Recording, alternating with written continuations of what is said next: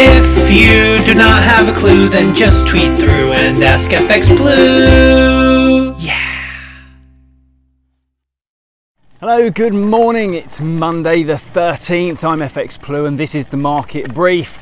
So there's growing uncertainty over Sunak's plan to tackle UK unemployment. Fear is mounting that unemployment could reach the 3 million mark. Yes, that's been seen before, but that was uh, driven first by the decline of the mining industry in the 70s and then by the decline in the vehicle manufacturing sector in the 80s. So naturally, there's a degree of concern over how well a voucher for 50% off at Nando's will deal with that kind of unemployment this time around. Uh, and the concern has grown from very little interest in, in the offer of that retention bonus.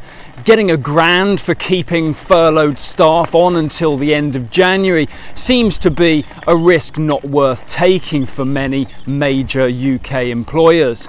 And these concerns are reflected in the markets where there's little reason to buy into the pound. So sterling hasn't made much headway against the dollar uh, while the dollar remains under pressure. Um, we kick off the week around uh, about 126.50 against the dollar. Um, over in the US, it's all looking really rather messy without the federal government taking action over COVID 19. Of course, every state has the constitutional right to self govern. And look at Florida that was so heavily reliant on tourism, there was a huge pressure to lift the lockdown there, and that's already looking like it might have backfired. The daily infection rate is back over 15,000, and there's a real risk that the healthcare system will be overwhelmed.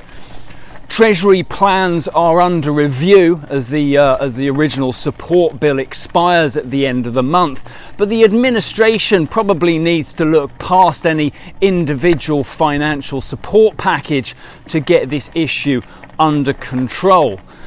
That uncertainty was reflected in the dollar index, and the dollar index drifted down towards 96.50 last week. Over in the Eurozone, we've got the next EU summit uh, a little later this week, where, of course, the main topic will be the Pandemic Relief Fund. Macron and Merkel have managed to meet twice to try and find an acceptable solution, but there's very little expectation of a positive conclusion this time around because Denmark and Sweden have now joined the Frugal Four in opposing the proposals. And of course, the longer it takes to sign off, the longer the eventual recovery will take. But despite all that uncertainty, the euro has held up pretty well against the dollar. We kick off the week with euro dollar around 113.30. Right, that's it from me this morning. No Colin today. He went back at the weekend and so is happily down in Kent with his owners, leaving me miserable on my on my Jack Jones in Surrey. Send condolences. I'll be back tomorrow. Bye bye. If you do not have a clue, then just tweet through and ask FX Blue.